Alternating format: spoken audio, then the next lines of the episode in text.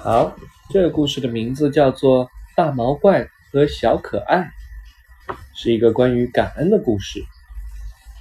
苏利文是怪兽电力公司的员工，他每天工作就是打开通往人类世界的门，吓唬小孩儿，把孩子的哭声转换成各种能量。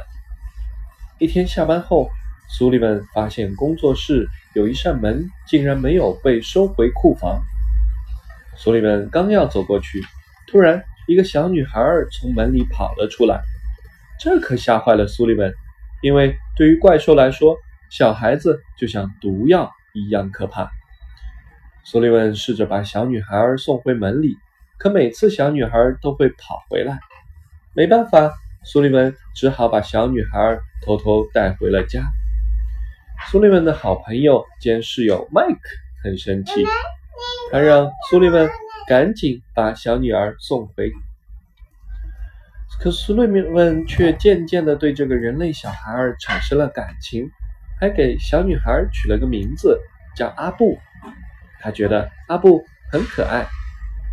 为了掩饰阿布的人类身份，苏利文和麦克给他做了一件怪兽衣服。苏利文常常陪阿布做游戏。他们的关系越来越亲密。一天，麦克想开车出门，却发现汽车怎么也打不着火。